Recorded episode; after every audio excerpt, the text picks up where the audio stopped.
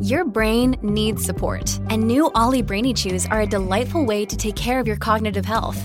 Made with scientifically backed ingredients like Thai ginger, L-theanine, and caffeine, Brainy Chews support healthy brain function and help you find your focus, stay chill, or get energized. Be kind to your mind and get these nootropic chews at olly.com. That's O L L Y.com. These statements have not been evaluated by the Food and Drug Administration. This product is not intended to diagnose, treat, cure, or prevent any disease.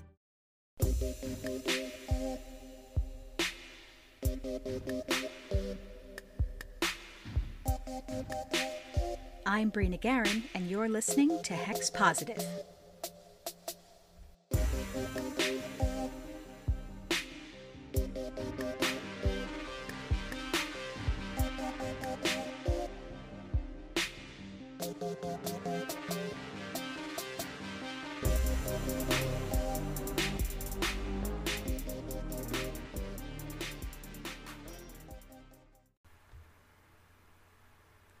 Welcome, witches. This is episode 21 of Hex Positive.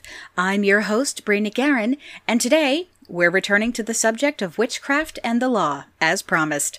Only this time we're focusing on the subject as it applies to the 20th and 21st centuries.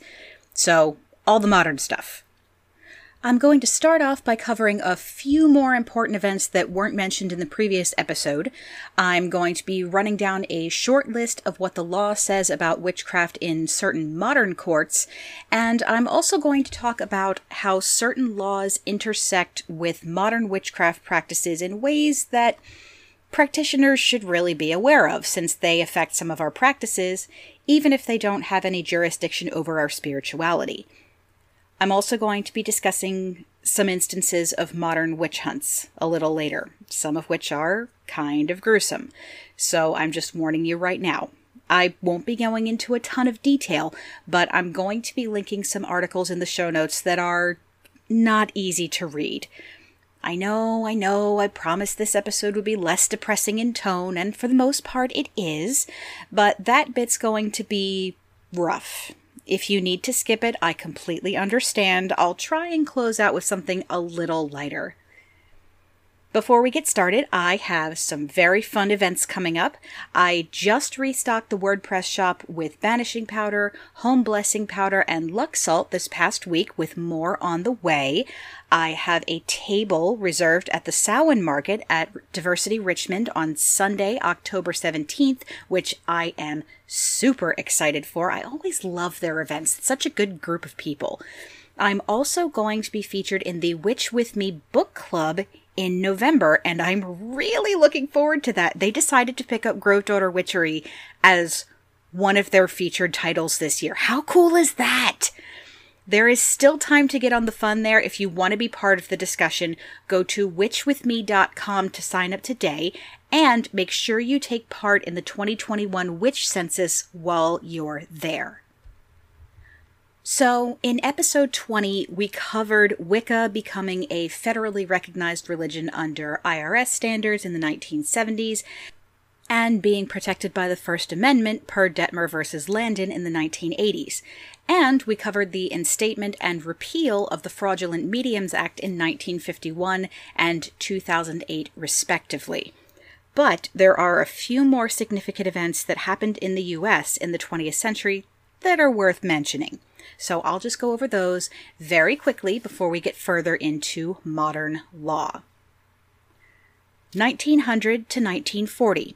There was about a 40 year spate of periodic witch panics that swept through various places in Pennsylvania, my home state, uh, primarily focused around German immigrants, Pennsylvania Dutch communities, and practitioners of a certain type of folk magic called powwow.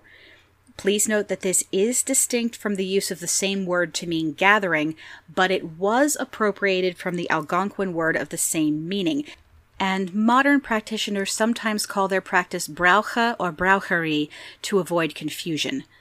Between 1900 and 1940, there were at least a score of incidents across several counties, including Lehigh, Berks, Lycoming, Lancaster, and York, of people accusing their neighbors of witchcraft or of people straight up assaulting or killing members of their community on suspicion of having cast a curse against them or their family. One very famous incident you may know of is the 1928 murder of Nelson Rehmeyer that inspired the Hex Hollow documentary. Rehmeyer was a practitioner of powwow magic, and he was accused by another hex doctor of having cursed a young man by the name of John Blymire. Lots of Myers. In November of 1928, Blymire and two friends went to Rehmeyer's house with the intent of burning the man's copy of The Long Lost Friend, the traditional book of rituals and remedies used in Braucherei, and getting Rehmeyer to confess what he'd done and lift the curse. Unfortunately, things broke down when Rehmeyer wouldn't confess to something he hadn't done or give up the book, and Blymire wound up killing the poor old man and then attempting to burn the house down to cover up the crime. He and his accomplices were later apprehended and went to prison for the murder. If you want to know more about this, I highly recommend the lore episode entitled Desperate Measures, which talks about the Rehmeyer case, and the book America Bewitched by Owen Davies, which discusses witchcraft beliefs and related occurrences in America after the events in Salem. There are a lot of small legal changes and shifts in public thinking that occur because of these smaller panics, and by the 1950s, things finally calm down again. But as we all know, these things move in cycles. 1970 to 2000. The Satanic Panic. Oh, yeah. This was a moral panic that swept through the US, parts of Canada, and to a certain extent the UK. I'm sure most of us have heard of this one, and certainly a goodly number of us lived through at least part of it. But if you don't know, here's the skinny. Starting in the early 1970s, well, really the late 60s, but it sort of really took off in the 70s, people became absolutely obsessed with this idea that there were secret satanic cults all over America trying to bring down the church, the government, and common decency, and also trying to abduct and or control children through pop culture media seriously, this was everywhere. Like, people in politics were talking about it. It was all over the news and talk shows. Tipper Gore was really clutching her pearls there for a while. A lot of it kind of smacks of leftover McCarthyism. People used to be scared of communists. Now they were scared of satanic cultists. This is where we see the creation of the so called moral majority, which entered American politics by helping Ronald Reagan get elected in the 80s. Christianity based conservatism has basically had American politics by the balls ever since. That's right, I said it. And the devil was in everything. Literally everything anything vaguely occult related could be seen as some kind of satanic marketing tool or device for evil, depending on who you talk to. If you remember that one lady freaking out over the Monster Energy drink logo, it was like that, but with everything. Everything from music to movies to toys to literal Saturday morning cartoons. Oh, and you bet your ass they went after D&D. There were literal murders, being blamed on tabletop RPG. Oh, and for the first time, mothers were entering the full time workplace en masse. So we saw the rise of daycare facilities and anxieties about women leaving their children and the change of gender roles in the nuclear family and so on. And there were several incidents of people running daycares being accused of some truly awful things. They called it satanic ritual abuse. There was a very famous book called Michelle Remembers that was supposedly a nonfiction memoir about a woman recovering repressed childhood memories of abuse at the hands of a cult. Spoiler alert, it was a complete work of fiction concocted by Michelle and her therapist. Big, big scam. I'm not going to go into detail on what the accusations in these cases were because it's like the biggest trigger warning ever. But I do have plans to talk about the satanic panic in depth someday when I'm feeling very brave and very angry and possibly a little drunk. Trey covered it in episode 10 of BS Free Witchcraft, and Chelsea Weber Smith does a great job of discussing it in episodes 4 and 5 of season 1 of American Hysteria. Both great shows. If you're not following them, you should be. The only thing I'm going to say is that there was never any physical evidence found for the ritual abuse claims. And it was a big mess of paranoia and propaganda and leading questions and really terrible psychologists and saying, we believe the children, but only when they say what we want them to say. The moral panic died down toward the end of the 1990s when witchcraft was starting to be portrayed more positively in pop culture with movies like The Craft and Practical Magic, and shows like Charmed and Buffy the Vampire Slayer. And the second wave of the New Age movement meant lots of young people were gravitating toward Wicca and other pagan traditions some people were still freaking out about witches, and anyone who saw the absolute batshit nonsense that circulated on Twitter during the Trump administration can tell you that there are still people in America today who are just terrified of witches, while also having absolutely no idea what witches actually do. As Trey Dorn has pointed out, the only thing that really halted the satanic panic, at least for a while, was that 9 11 happened. And suddenly, all those paranoid conservatives had someone else to be the focus of their irrational xenophobic fears. Oh, yeah, there's a rant there. Get me going for 10 minutes or so, and I'll really be able to piss some people off. But we'll table it for now.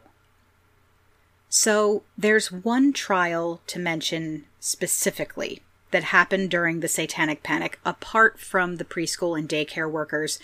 That's a whole big thing that I'm not going into. It really was basically a witch hunt, and so was this one.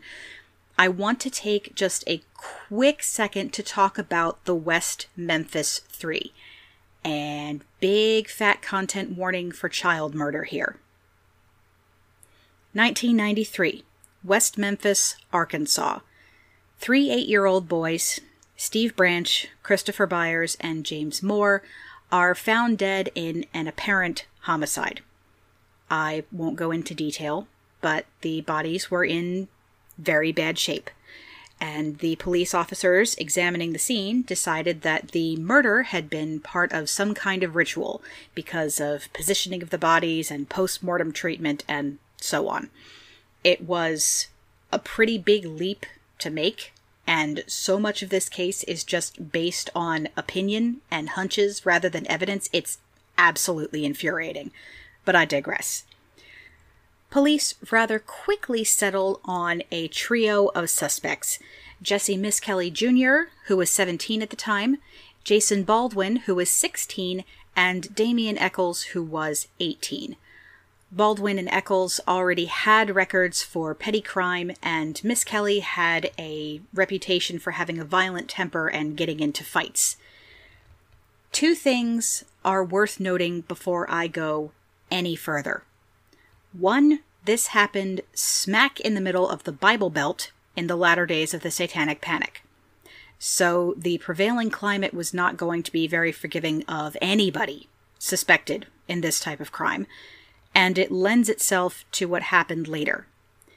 Two, Damien Echols had undergone inpatient treatment for mental illness, and according to Dr. George W. Woods, who later testified for his defense, suffered from, quote, serious mental illness characterized by grandiose and persecutory delusions, auditory and visual hallucinations, disordered thought processes, substantial lack of insight, and chronic incapacitating mood swings. He also had, as so many young people do, an interest in the occult. One of the officers involved with the case was heard to remark, So Echols finally killed somebody early on in the investigation. Raise your hand if you see where this is going. The investigation of this case was an absolute shit show. Police conduct was called into question regarding the interview and interrogation procedures. Shocking, I know. At least one of the boys was not properly advised of his rights. Misskelley was questioned without parental supervision, illegal since he was a minor at the time, and hearsay concerning Echols' alleged attendance at a Wiccan meeting where he talked about the murders was entered into the record as fact. Confessions were recanted, people lied on the stand, and a whole lot of pseudoscience and hunches were cited as evidence.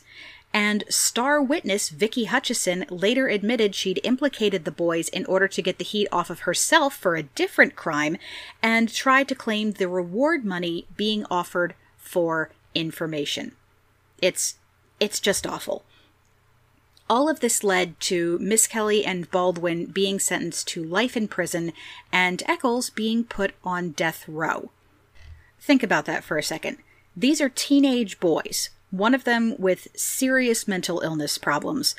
There is literally no physical evidence linking them to the crime, only hearsay and hunches, and they're all sent off to prison for the rest of their natural lives. Unbelievable. Thankfully, this story has a somewhat happy ending. After a lengthy series of appeals and requests for retrials and a bunch of evidence coming to light involving false statements and jury misconduct, as well as new DNA evidence entering the record and a whole lot of stonewalling from the Arkansas Supreme Court, all three boys, now grown men, were released from prison as part of a plea deal in 2011. They had to enter Alford pleas, which basically means stating that they maintain their innocence while acknowledging that the prosecution has enough evidence for a conviction. It's a weird legal mechanism, but it worked. The judge sentenced them to time served, and Echols, Baldwin, and Misskelley are now free men. The families of the murdered boys are still lobbying to reopen the investigation, unsurprisingly, though most of them now believe the West Memphis Three were not the ones who committed the crime. Morbid did a great three episode series on this case back in March of 2020, so if you want a deeper dive, you should definitely check that out. Of course, this trial, and others purporting to be related to satanic ritual abuse, had more to do with paranoia and moral panics than with anything resembling actual witchcraft. So, what does modern law say about witchcraft these days? I checked on the legal codes for a handful of countries to find out. Now, the reason I chose this particular smattering is because either the countries were the site of particularly notable numbers of witch trials in the past, or they're still having issues with them currently. I know I didn't talk much about Spain or Italy during the timeline portion of the previous episode. I promise you it was purely because of time constraints, but they definitely had their share of witch panics. And I don't think I have to tell anyone this, but just in case, keep in mind that just because something is technically legal, it doesn't necessarily mean you won't have problems with the locals. In the United States, witchcraft and paganism are legal and protected by the First Amendment, specifically freedom of religion and freedom of speech. As anyone who lives here will tell you, that doesn't necessarily protect you from your neighbors, but it does protect your right to practice your chosen spirituality or craft as long as you're not breaking any other laws. And plenty of places like Salem, Massachusetts lean into their witchcraft related history in order to bring in tourists, a practice which also appears in the UK, Italy, Spain, and Germany, among others. In the UK, witchcraft was officially decriminalized in 1951, and now you just have to make sure you're covering your butt for consumer protection reasons if you're using witchcraft as a means of income. As far as I can tell, this applies across Britain, Scotland, and Wales, and Ireland's laws are much the same. In Canada, they are also covered by the 1735 Witchcraft Act, and Section 365 was added in 1892. However, as recently as 2018, people have been prosecuted for pretending to practice witchcraft or occultism as part of a scam. So it is legal to be a witch or a pagan in Canada, but again, you have to watch out for those consumer protection laws. Although, if you're not trying to actively scam your customers and steal their money, you should have nothing to worry about. In Australia, witchcraft is legal in all territories, though it took until 2005 for the 1899 Vagrancy Act to be fully repealed, portions of which outlaw witchcraft and fortune telling. In Spain, the Spanish Inquisition issued an edict in 1526 that accepted the existence of witches, but recommended repentance rather than execution and banned confiscation of their property.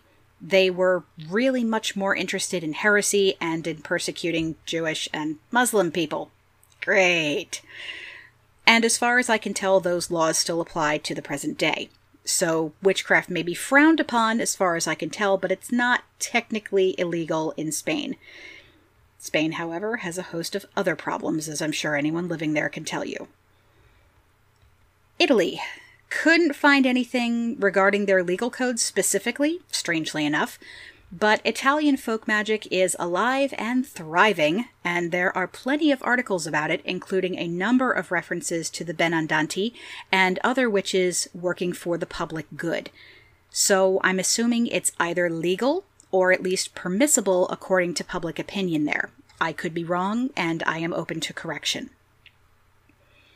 In France, the last legal witch trial resulting in an execution was the Lyon trial in 1745. Since then, there have been a few prosecutions, but no executions.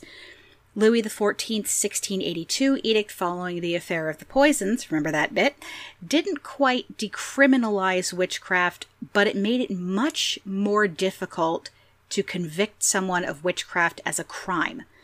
There was no formal countrywide witchcraft act introduced in France, and such crimes have generally been left to regional courts. So witchcraft is legal in France.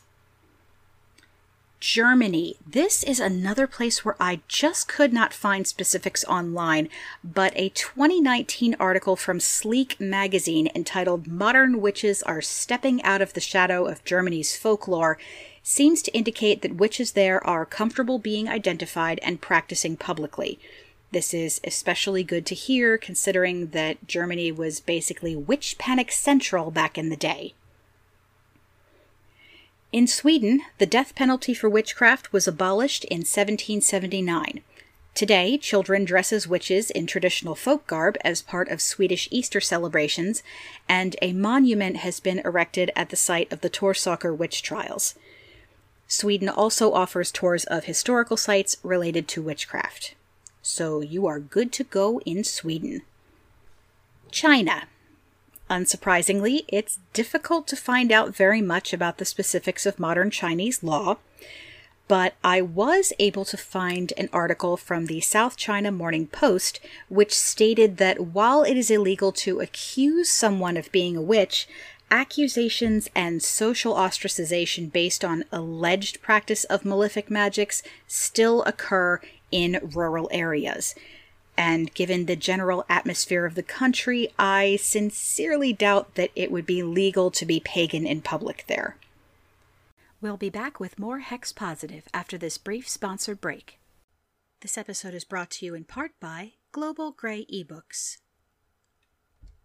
Research is an important part of any witch's journey, but sometimes it's hard to find readily available information or classical sources. And who has the time to wade through stacks of dusty tomes these days? Fortunately for all of us, there's Global Grey eBooks, a free online archive of public domain literature. Curated by a single tireless archivist, this site offers so much more than your average ebook repository. The archive is curated into categories, fully searchable by topic, title, author, and keyword, and there are things here you've only ever heard about before. You can wade through the archive at your leisure, or for a small donation, you can download entire collections in one go. The books come in PDF, EPUB, and Kindle formats and make excellent additions to a well rounded digital grimoire.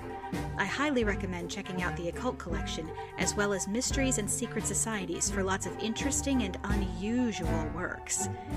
you can check out the full archive at globalgreyebooks.com.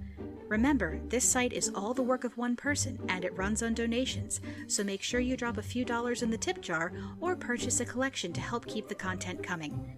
I know my witches are going to want to check out titles like The Black Pullet and Culpeper's Complete Herbal and English Physician, but you can also find copies of foundational texts that help shape witchcraft as we know it today, such as the Gardnerian Book of Shadows, Leland's Aradia, Levi's History of Magic, and so many more.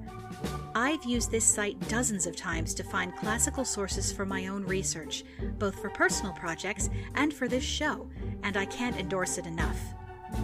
Whether you're interested in the history of witchcraft or just looking to expand your library, visit Global Grey eBooks at www.globalgreyebooks.com. That's gray with an E for the best collection of free public domain ebooks a witch could want.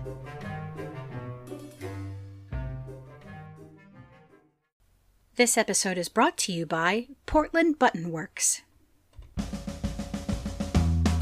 Do you like buttons? Of course you do. Have you ever had a great idea for one, but just been like, darn it, if only I had the resources and equipment? Well, fret no more. Portland Button Works is just what you need. Portland Button Works creates custom pinback buttons in four different sizes, plus magnets, hand mirrors, and bottle openers. Download their templates and create your own designs, or use their Design-O-Matic for quick formatting. You can order just a few custom items for yourself or as gifts, or order in bulk for merch, table sales, or your own shop. And they are quick. The turnaround time for properly formatted submissions is one to three business days for most orders under 1,000 pieces. That is lightning fast. I've been getting buttons from Portland Button Works for years, and their quality is always top of the line. Ever wonder where the hex positive buttons came from? Well, now you know. And once you're done making your buttons, make sure you visit the PBW Witch Shop for a thoughtfully curated selection of witchcraft, magic, and occult related zines. They've got books, buttons, tarot cards, and more. The collection has a refreshing emphasis on magic that relates to traditional and folkloric witchcraft, chaos magic, secular witchcraft, magical plants and herbs, queer witchcraft, politics and social justice witchcraft, and other non Wiccan magic. There's a good chance they have exactly what you're looking for. Visit the main Buttonworks at portlandbuttonworks.com and check out the Witch Shop and Zine distro at pbwwitchshop.com help support small business and get your buttons from Portland Buttonworks. Fighting fascism one button at a time since 2012. Since we're all heartily fed up with Amazon right about now, I've decided to open a small online witch shop on my WordPress. You can pick up copies of Grove Daughter Witchery, The Sisters Grimoire, and Pesselwerk or shop for witchy goodies like banishing powder, witch web kits, and witchy buttons. You might even get a special surprise or two with your order. Go to breenagarin.wordpress.com slash shop to place your order today.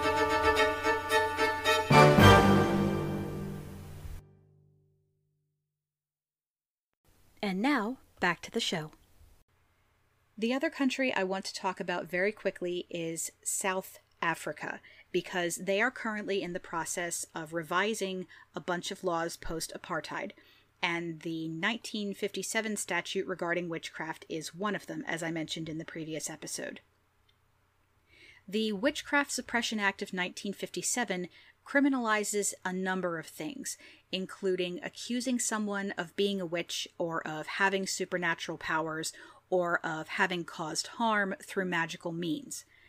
It also outlaws claiming to have knowledge of witchcraft or the use of charms, as well as soliciting the services of witch doctors or witch finders or anyone claiming to be a witch or wizard of any stripe. The law is mostly aimed at suppressing witch hunts by making it illegal to claim you can detect witches or the use of witchcraft by supernatural means. This law and others like it were called into question in 2007 after a proposed bill entitled the Mpumalanga Witchcraft Suppression Bill was leaked from the Premier's office in that province. While the 1957 law was focused on suppressing witch hunts, this bill proposed to explicitly acknowledge the existence of witchcraft identify traditional healing arts and related magical practices as such, and make it a crime for those things to be practiced. This seemed to be aimed at suppressing traditional magical practices and, as one can imagine, was likely to make things difficult for practitioners of non traditional modern paganism as well. The South African Pagan Alliance and the Traditional Healers Organization banded together to lobby for review and reform of the Mpumalanga Bill and the existing 1957 law. As of 2008, the Mpumalanga Bill was suspended and both laws were under review by the South African Law Reform Commission. Part of the SALRC's 38th annual report from 2010 2011 states one of the SALRC's other new projects, the review of witchcraft legislation, will support the constitutional guarantee to freedom of religion, but will also serve to protect vulnerable groups. It is mostly women advanced in age that are persecuted as witches by communities holding traditional beliefs. These innocent victims are vulnerable to a double degree, as women and as older persons. I don't know if anything has happened there since then, so let's hope for the best. But South Africa isn't the only place in Africa that's been dealing with modern day witch hunts. There are a number of countries in sub Saharan Africa that are having issues with this. Not always strictly on the level of state legality, if you follow me, but more on the level of local courts or a sort of village justice. Now, there are a lot of reasons for this and I fully acknowledge that I am whiter than kindergarten paste and speaking from a place of privilege. Plus, I've never set foot in Africa, so I'm going to tread very carefully here. I've literally rewritten the next paragraph like three or four times, so please be patient with me. There are always a number of factors to consider when witch panics occur in a given region. There is never any one single cause. But as I mentioned in the previous episode, when communities are frightened for one reason or another, they see the devil everywhere. And a lot of these panics are happening in places like Kenya, Tanzania, Ghana, the Gambia, countries where there are often large areas with limited infrastructure or a lot of isolated communities, where there has been ongoing hardship because of famine or sickness or war, or where life is just difficult in general, and where there either is or has been a high degree of political instability. Some of these countries are also recovering from really awful conflict, genocide even, that has happened within our lifetimes. So people there have a lot of reasons to be scared, to be paranoid. And traditional beliefs that hold witches or practitioners of harmful magic responsible for their hardships have been rising to the fore. And because they may not have access to more organized courts or don't see a use for them, they just take care of things the way they've been doing for generations. To us, it's awful and violent and unnecessary. But for the people who live in these communities, that's just the way things are. And it's not just places in Africa either. We're also seeing witch hunts in parts of India, Papua New Guinea, and the Amazon region of South America. Like I said, the reasons are varied, but in most of these places, there is still a very strong and very pervasive belief in witches and the power of witchcraft to cause harm. Other factors that appear in many of the cases that I read about during my research include isolation, a social system that enforces rigid traditional values and gender inequality, and the presence of Christian missionaries. In these places, witchcraft is routinely blamed for premature death, disease, famine, hardship, and even natural disasters, and it's not uncommon to see accusations leveled as a means of confiscating someone's goods or property either. It's the same kind of thinking that we saw sweeping through Europe during the witch panics I talked about last time. Oh, and don't think for one second that the US is free of this kind of thinking either. Most Americans may not have the same level of paranoia about witches that they used to, but we've treated indigenous people, people of color, non Christians, immigrants, women, workers, and the LGBTQ community pretty much anyone who can be labeled as other with exactly the same tactics of demonization and persecution right up to the present day. And that is not okay. So don't think that I'm giving this country a free pass here or trying to say that this is something that only happens somewhere else. I'm going to link a bunch of articles in the show notes to give you an idea of what I'm talking about. I'll warn you right now, they are not easy to read. There is a lot of violence and abuse that seems very senseless and it's very disheartening. I had to take a minute and like go touch some grass after my last bout of research for this episode, and I deliberately saved those articles for last because I knew they would be the hardest to get through. I was actually going to go into more detail about the cases I found, but it was just too depressing bad enough that I had to like put it in my head for research purposes. I did not want to have to read it out loud, and I didn't want all of you to have to suffer through these stories just to find out about modern witchcraft law. But like I said, the articles will be linked in the show notes, so if you're interested in learning more about modern witch hunts, you can check those out for yourself. So now that we've talked about the really awful bits, let's finish up with something lighter. Apart from proceedings and laws directly related to witchcraft, I want to talk about some laws that are tangentially related. Things that aren't directly about witchcraft, but which affect our practices. Some of them should be common sense. Others might be a little more obscure, and you might not think of them unless you are already familiar with your local legislature.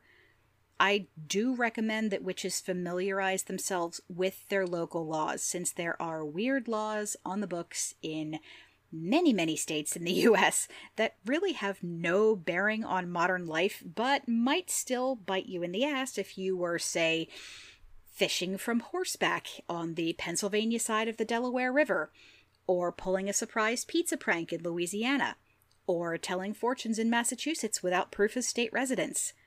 Yes, all of these things are technically illegal according to state law. Now, obviously, you're going to want to check your state and local laws to make sure there's not something obscure on the books for entertainment value, if nothing else. But you also want to be aware of more mundane things. Like I said, some of them should be common sense. Things like don't go around throwing magical powders or potions in people's faces. That's assault, honey. And don't go putting it in their food or drink either unless you're doing food magic with seasonings and spices that are already supposed to be there. I actually made a point of mentioning this in the introduction to pestle work, just in case someone thinks they want to get creative with the powder and oil recipes in that book. And speaking of oils, essential oils are for aromatherapy use only. They are not a substitute for medical treatment, should never be taken internally, and should only be used topically once properly diluted with a carrier oil. If I see one more witch recommending some kind of essential oil juice cleanse or whatever, I'm gonna start a fight. Trespassing. Trespassing can get you arrested. So, if what you want to do involves going onto someone's property without their permission, or breaking into a house or vehicle, or going into a park or cemetery outside of public visiting hours, maybe take a step back and think about what you're doing. Is this spell or ritual so absolutely vital that you're going to risk actual fines and possible jail time? do you really need to set up your ritual in that specific place, or would somewhere a little safer be just as good? I know this may not apply to people who feature cemeteries and spirit work very heavily in their practices. I'm just speaking in general terms. And on that note, since I know at least a few people have already thought of it, don't go digging up human remains for your curio shop, okay? Y'all think I'm joking. It happened. Look up Bonegate sometimes. It was. Yeah, that was a thing. Generally speaking, it is illegal to exhume human remains without the permission of the surviving family or at least the owner of the burial plot. We've all seen crime shows, you have to jump through some hoops. And even then, I'm pretty sure no judge is going to be like, sure, dig up old Mrs. Haversham because you need a skull for your ritual. Go right ahead. And even if it's a potter's field or you just happen to find old human remains out on the land somewhere, that was still a human being. You have no way of knowing who they were or who they belonged to. Legally speaking, if you happen upon human remains, you are obligated to inform the proper authorities, whether they look like they've been there for a hundred years or if they're a little more recent. Let's avoid interfering with possible murder or missing persons investigations or desecrating old burial grounds whenever possible. Hm? The last thing you want is a bunch of angry spirits knocking on your door some night, like, Heard you got yourself some souvenirs. Animal remains can fall under a similar set of laws as well, depending on where you live. Game laws in certain states forbid people to own the bones, teeth, antlers, feathers, pelts, and so on of certain species in order to protect endangered animals and prevent poaching and the trade associated with it. And yes, that means you might get in trouble for picking up that eagle feather you found in the park. Because you may have just happened upon it, but if the law says you're not supposed to have it, you can still get into trouble. Now, there are exceptions made in some of these laws that apply to antiquities or to indigenous ceremonial garb. It's really best to check and see what's on the books in your area because this varies widely depending on where you live. Speaking of things that vary depending on location, let's talk about parks for a second. State, local, and national parks are great places to go walking, to connect with the land, to unwind and relax, to go camping if that's what you're into. There's lots to do. Always observe the posted rules for these places, whether you're there in a mundane capacity or a witchy one. This is for your safety as well as the safety of the park and the species living in it. There's a saying take only pictures, leave only footprints it is usually illegal to take souvenirs from state or national parks that didn't come from the gift shop. That means don't go picking bits off wild plants or putting neat rocks in your pocket or leaving your trash and food waste around. In addition to damaging the local ecosystem, that can get you into trouble. And in some places, most famously on certain beaches in Hawaii, it can get your dumbass cursed too. You do not want smoke with Madame Pele, trust me. There are plenty of places where you can go to forage for wild crafted plants that are perfectly legal, so look up what's available in your area and go from there.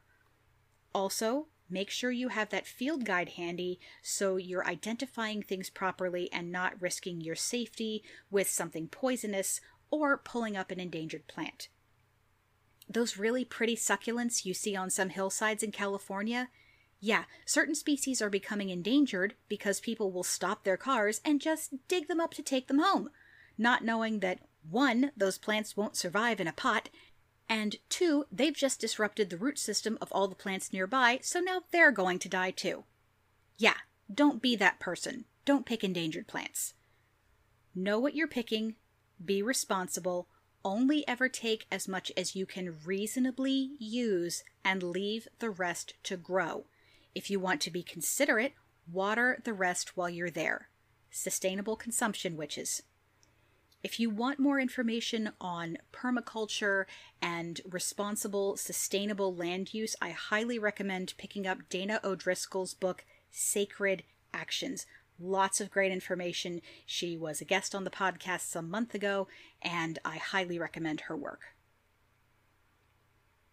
Going real quick back to that take only pictures, leave only footprints bit. If you're going to dispose of a spell in some fashion, or if you're doing a ritual or something outdoors, don't leave your crap for someone else to deal with. Pick up your trash, don't pollute the waterways, and for crying out loud, practice some damn fire safety. Don't leave your fire unattended, even if it's just a candle and thoroughly extinguish your embers before you leave. That goes double, maybe triple, if you're in an area prone to wildfires. And on the legal side of that, if you need a permit for a campfire or a bonfire, get one before you go lighting anything up. If that sounds like too much hassle, you need to find another way to do the spell. That's all there is to it. There's plenty more. I know I'm forgetting, but these are the big ones that should apply pretty much everywhere. And because I know there are some wild cards in the audience who aren't going to listen to a damn thing I say, I'll say this. I can't advise breaking the law for witchcraft purposes. But if you happen to find yourself in a bad situation, cover your ass, know the law, know your rights, and get legal counsel first thing. Remember, the cops are not on your side. Also, if you're going to be making a living with your craft, double check the local and state laws for where you live. You may need to specify that your wares or services are curios or novelties or for entertainment purposes only. This is how you get around laws that restrict the sale of occult items or services. And if you're going to be dispensing any kind of medical advice with herbs or natural healings, get your damn certification so you're properly trained and you don't hurt anyone. And I don't mean a quickie correspondence course you take online or something you do in a weekend at a local hotel. Something that takes actual scientific information and instruction and practice over months or possible years of study if you want it bad enough, you'll do it. If you're going to practice something that's supposed to function as medicine, you need to have more knowledge and more training than just, I read a few books on herbalism and naturopathy, so I'm good to go. Like I've said before, if you want to use herbal medicine on yourself, that's fine. But the second you start using it on anyone else, or recommending treatments to other people, especially on the internet, you become responsible for what happens to them as a result of your actions. Doctors get sued for malpractice all the time, and they have all kinds of money and insurance and legal representation to help them out when that happens. If you, as an amateur herbalist with no certification and none of those resources, get slapped with that same kind of lawsuit, which is a very real possibility if something bad happens, you are screwed. Be smart, get trained, get certified. Don't be that witch. So, that does it for this surprise second episode on witchcraft and modern law. Whew. Next time I get the urge to do one of these thesis length deep dives, someone whack me upside the head with a broom until I see reason. I'm definitely going to be doing more history of type episodes since y'all really seem to enjoy them, but the next few months will be much more reasonable. I know, I know, I always say that and that I do just the opposite. I know this about myself. Anyway, the October episode is already set. You'll be treated to another raucous ramble from me and Lozzie Stardust, this time talking about witch hunters and what a bunch of pretentious, greedy douchebags they were. I'm planning to keep spooky season going with a look at the history of Ouija boards in November, and then it's back to wholesale witchy things in December. So until next time, I'm your host, Bree NicGarran, reminding you to stay safe, wear your mask, get vaccinated if you can, and in a return to the old adage, always practice safe hex. Hex Positive is a proud member of the Nerd and Tie Podcast Network. Check out everything they have to offer, including our sibling podcast, BS Free Witchcraft, over at nerdandtie.com. Intro and outro music by Kevin MacLeod. For all the latest updates, follow at hex underscore podcast on Twitter. You can also follow me at, at Brina on Twitter and Instagram. For more information on my books, you can check out my WordPress and my Amazon author page. And if you'd like to support the show, please visit patreon.com slash Stay safe, wash your hands, and remember, always practice safe hex.